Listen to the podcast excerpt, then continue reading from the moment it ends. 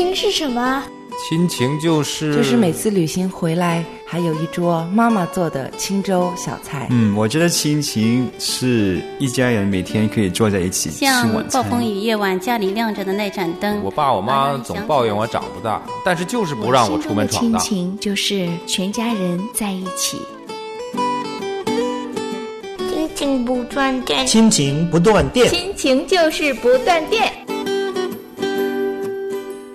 亲情不断电，亲情的家人们好，我是安好，欢迎大家收听我们这一周的 We Talk。大家好，我是陈明，欢迎大家收听周五的 We Talk。大家好，我是梦圆，欢迎来到我们的幸福时刻。嗯，今天开篇呢，安好给大家读一段前几天看到的一个相关的研究。这项研究呢是关于幸福感的啊，因为之前我们跟大家也聊过很多关于幸福感的话题。今天这期话题所聊的幸福感呢，是跟我们的自由可支配的时间有关的。嗯，这项研究呢是发表在一篇杂志上，叫《人格与社会心理学杂志》。嗯，相关的学者呢展开了一项研究，对超过三万五千名人。进行了两项数据的分析和实验，研究自由支配的时间的量与人的幸福感之间的联系。嗯，最终的研究发现，当人拥有的自由可支配的时间在两个小时以内的时候，自由时间与幸福感呢是成正相关的。就是说，在两个小时以内，自由的时间越多，幸福感越强。然后呢，当自由时间超过五小时后，幸福感就开始下降。对，陈明以前在学这个经济学的时候，就有一个经济学的理论，就是消费者消费的时候，比如说冰淇淋吧，嗯，你在吃第一个的时候，你那个满足感是很高的，但是你说我给你再买一个，第二个的满足感可能只有第一个的一半了，再给你一个第三个的话，那可能就越来越低了。就是这个原理，嗯，这叫边际效应递减。嗯，反正呢，听着这么有学问的名词哈，我就在想，因为我听安好讲完以后的，我的第一个反应是，好像不对呀。嗯，那我的自由支配时间，那当然是越多越好啊。突然间给我放三天假，什么都不用想，完全属于我自己的时间，那我不是幸福感要爆棚吗？嗯嗯，怎么可能超过？几个小时来着？刚才说五个小时，五个小时又开始递减了，不至于吧？我觉得，那对我这种忙碌人群来说，那真的是多多益善呐。不过呢，我静下来啊，仔细想想哈，其实我觉得是有道理的。就俗称呢，就是会闲得无聊。嗯嗯。我觉得可能真的这种自由时间哈太多的时候呢，人的本性当中，如果你长久无所事事，应该会是没有什么幸福感了。对啊，因为上班的时候哈，我们很忙啊，哎呀，这个假期又少啊，就是老是盼着放假，放的长周末啊，或者是我这个年假什么时候来呀？哎呀，这个年假一年可不可以再长一点，给我多几个星期啊？我要是到时候，哎呀，早点退休就好了。我觉得是一个减压的一个幻想吧，会让我在上班劳累的时候很减压。但是真正实施的时候，并不是如此的。比如说这个疫情啦，我们待家里那么多空的时间，或者说有一些人会下岗啦，太多的时间这里就觉得太无聊了吧。好像 没点事干还是不行的，给我那么多时间，不像我以前想象那样子，有这么多时间，那我就是最自由、最幸福的人了。就是长了之后，真的不一定是。是，刚才程敏兄提到的疫情啊，这个确实是让我们对这个自由可支配的时间跟幸福感有更深的体会了。原来没有疫情的时候呢，我们工作都是忙忙碌碌啊，有一天假期啊，三天假期，七天假期。每次放假的时候都觉得，哎呀意犹未尽啊，都觉得哎呀时间再长一点就好了。可是这个疫情来了之后呢，长期待在这样的一个环境下，如果没有工作，如果你不能出去见人，也不能够跟更多的人进行交往交流的时候，其实我们自己内心都有这种感受，在家待的真的是无所事事，再加上夫妻间的矛盾呐，与孩子之间的这个矛盾呐，就让我们觉得生活中怎么这么多烦恼啊？怎么一点幸福都没有啊？嗯，真的在疫情的时候是给我们带来了冲击。嗯，可能也要看这个自由时间是怎么用的。嗯，我觉得这个也有很大的关系。我熟识的一位年轻人，他在海外留学之后回到国内，那个时候就必须要隔离呀，他要隔离三个星期。然后呢，他就真的一开始挺高兴，他说：“哇，三个星期我什么都不用做，那我可以玩上三个星期的游戏，哇，满怀期待就回去了。”嗯，第一周。看他的小视频，还有自己弹吉他享受的那个时候啊。第二周他的小视频就是拍他怎么把自己的那个衣服洗干净晒在窗外，让风飘过，他就拍那个衣服，已经开始有点无聊了。第三个星期啊，已经倒计时了。我问他，我说你还要不愿意再来一回？不要了，文媛姐，此生一回就足矣了。不要在机场旁边的酒店里再享受三周的自由时间。完全支配的时候，并没有想他想象的那么好。当然，那是一个特定的，他不能出屋子嘛。嗯，所以可能也要看我们这个自由支配的空间和时间是怎么安排啊。嗯，我自己是觉得疫情真的带给人生活中挺多影响的。我身边也有挺亲的家人，因为长久在家中嘛，不能外出。其实原本还算是挺阳光的人，他也会久而久之产生内心挥之不去的忧虑感。其实也不是真的有什么实际的事情发生，但是那个忧虑的那个忧愁的那个感受、那个感觉哈，就好像。每天都会影响，并没有像疫情已经过去，我们应该恢复正常生活，好像那种内心一种阴影一样的忧愁和忧虑感，它应该自然而然消失，并没有。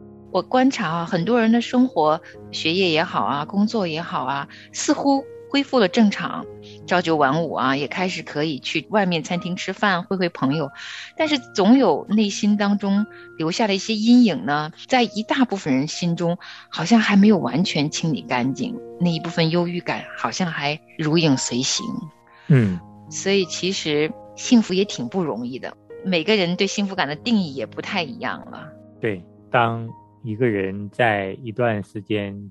待的没有任何事情可做的时候，心里自然而然的可能就生出了那种惆怅啊，那种忧郁啊。当他重新的要想让自己恢复之前的这种快乐、这种幸福啊，也是需要有一定时间的。我们也确实不得不承认啊，这个疫情给我们的情绪，甚至给我们的幸福感所带来的这样的一种改变和冲击，我想呢，我们每个人可能都需要在后疫情的时代啊。重新的再来梳理自己的情绪，重新的再来思考我的幸福感啊，到底怎么样才能够获得？或者说我的幸福感啊，真正要建立在什么之上？嗯，疫情很大一部分，我觉得是人与人之间的社交距离的限制，见面都不见面。所以，我跟朋友打电话，有一次打完之后，我就觉得，哎呀，我们太久没见面了。嗯，我说我如果开放的时候。然后我们可以见面的时候，我说我第一件事情，我见到你，我肯定要给你一个拥抱。嗯，这是我就是最想的一个，就是给你一个拥抱，给这个弟兄。说他说是是，我也这么想。咱们现在也就是能打打电话，发一发微信啊，呃，见面也不能见面，确实是，我觉得这个会让我们。在情绪或者是我们心里边会有产生很一大块的这个缺失哈。对我们这很多这些心理的知识、心理健康，我觉得都还没有跟上，我们自己也不知道怎么做。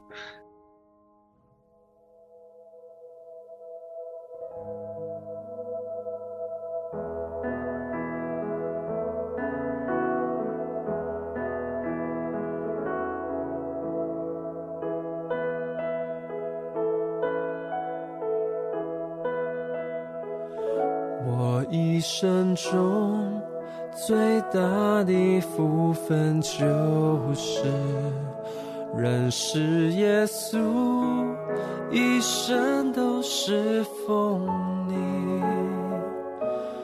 感谢主丰盛无尽的恩典，使我能一。生都赞美你。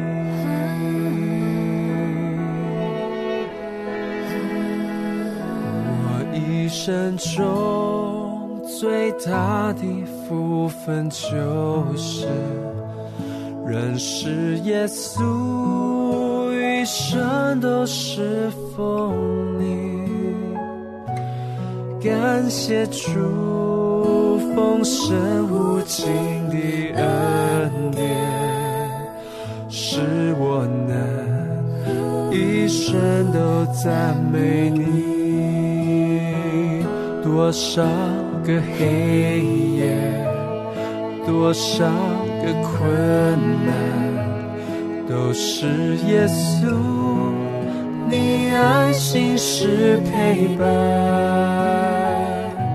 献上一切爱慕跟随耶稣，是我最大的喜乐满足。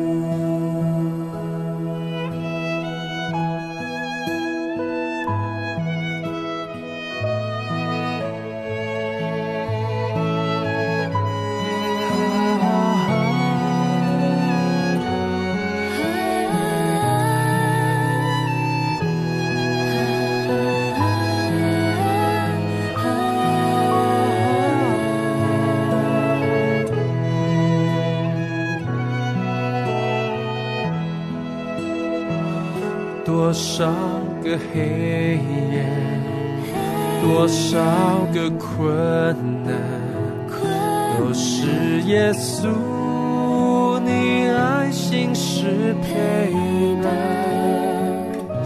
献上一切爱慕跟随耶稣，是我最大的喜乐满足。多少个黑夜，多少个困难，耶稣，你爱心是陪伴，献上一切爱慕跟随耶稣，是我最大的喜乐满足。献上一切爱慕对耶稣，是我最大的喜乐满足。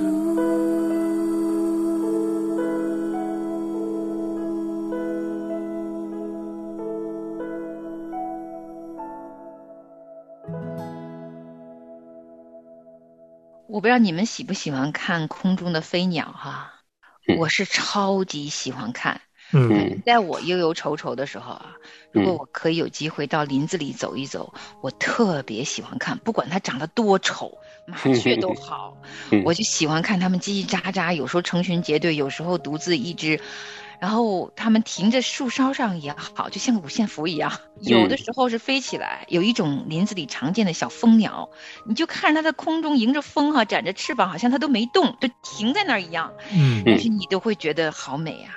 嗯，我就在想啊，这空中的鸟儿，它们怎么就做到的无忧无虑呢？嗯嗯，你说上帝造人的时候，一定是把人造成。这事物当中最美好的，因为人是赋予了上帝的形象的人啊，嗯，有神的灵一口气吹在人的心里头啊。你说我们这有灵的活人，他不是应该比那天上的飞鸟更快乐、更自由、更自在吗？嗯，是什么让我们在拥有自由的时候，很快就失去了幸福感呢？又是什么让我们在遇见一些天灾啊的时候，突发状况的时候，如果真的像这次疫情，人跟人之间没有办法近距离的接触了，变成了围在家中少数这么一两个人呢，就变得心中会有生出沉重而且很难消失掉的忧郁呢？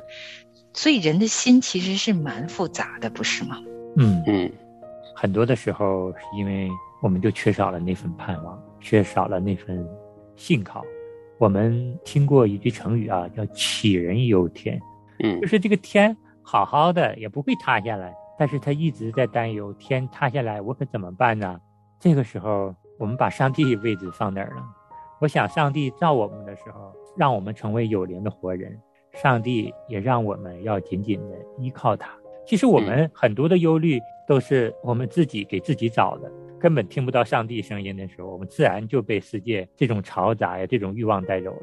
所有的这些紧张的、危险的事情，好像都要发生了，我们就会陷在这个恐慌里面。嗯，我们在录这期节目的时候呢，梦魇发来了一组统计数据啊，呃，在这里呢也给大家读一下啊，说有人统计过啊，人们所忧虑的事情，有百分之四十的事情呢是从未发生的，百分之三十是过去的事情无法改变的。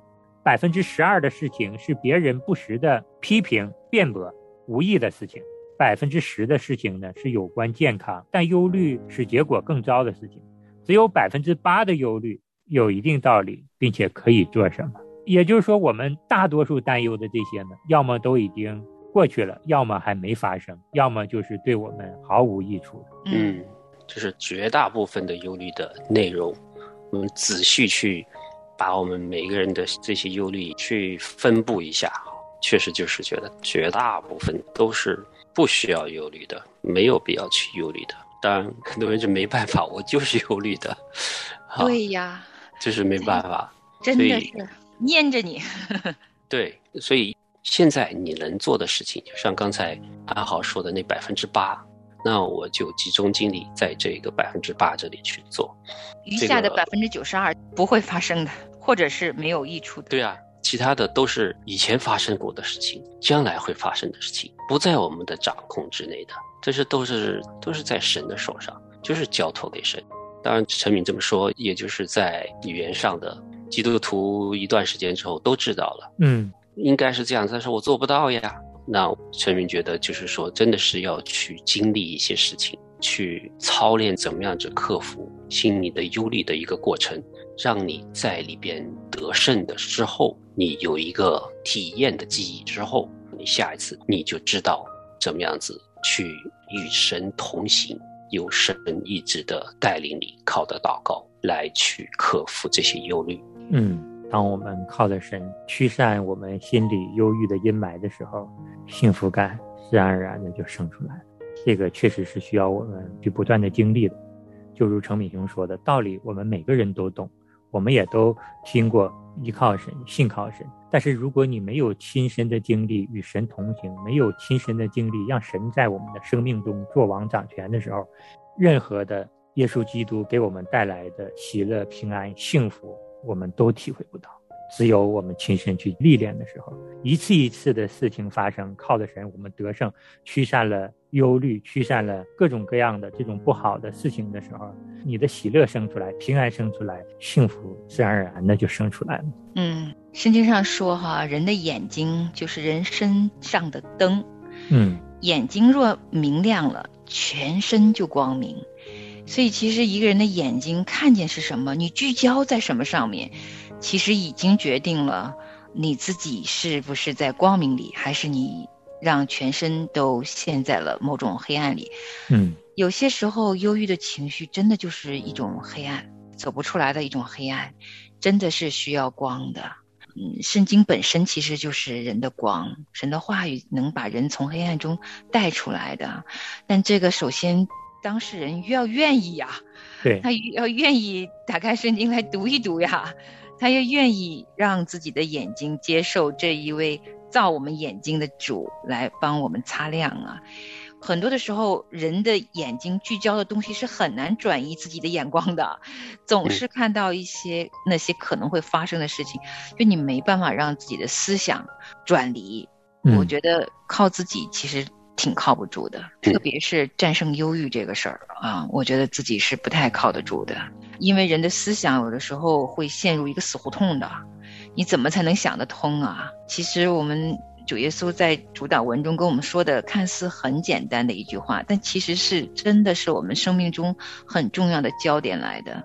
他总是要我们先去聚焦天父的旨意和天国啊！我们的眼睛要是真的往天上看了，哎呀，其实地上的忧虑可能就会飘过了。对，先求神的国和神的义啊，是的，一切的事情都会加添给你的。对，当把我们的时间。当把我们的眼光更多的从这个世界中抽离出来，关注到我们永恒的国度上，那里就是我们积攒财宝的地方。如果我们的心在那里，我们在地上的每一天过的日子都会是充实幸福的。嗯，结束的时候我分享一个就在前两天跟我小儿子的一个对话吧。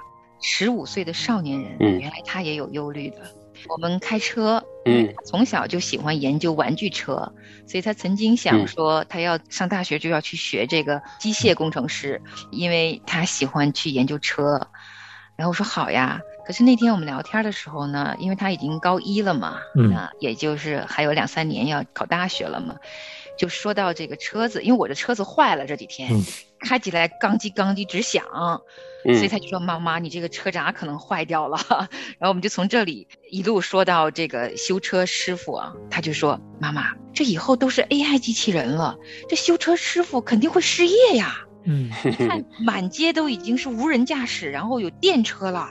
嗯，就说以后这个修理烧汽油的车子啊，这些人的技术将无用武之地了，他们都会失业了。他说：“你看，我还去学，我学了以后都是电车了，无人驾驶了。那我我还学这个，不是就是失业了吗？”我说：“哦，我说那你先学着吧，也许未来有其他的机械你可以修呢。”从这个话题又说了一步，他就问我一个问题，哇，也让我思考了一下子，才知道怎么答他。他说：“妈妈，我问你哈，在天上是不是永恒的生命？”我说：“对呀。”他说：“你看，天上我将无事可做呀，天上也没有汽车，也不会生病。”所有这地上的职业在天上都会失业的，那在永恒里面我什么都不做，那我做什么呢？会不会无聊呢？哎，我看着他，其实我真的沉思了一阵子，然后我说：“那那如果天天就只是跟神在一起，你内心满足了，不就幸福了吗？” 他也挺直白啊，他说：“妈妈，你说的我都懂，但是我在想，如果我只是每天看见神的荣耀。”然后每天又是看见神的荣耀，这真的就满足了吗？嗯。然后我也把这个思考题丢给大家吧。我想这是人类终极的幸福感。如果有一天，你想想，在永恒的世界里，只要我们能够看见神，只要我们能够享受神和我们在一起的日子，然后我们心里真的有那个幸福感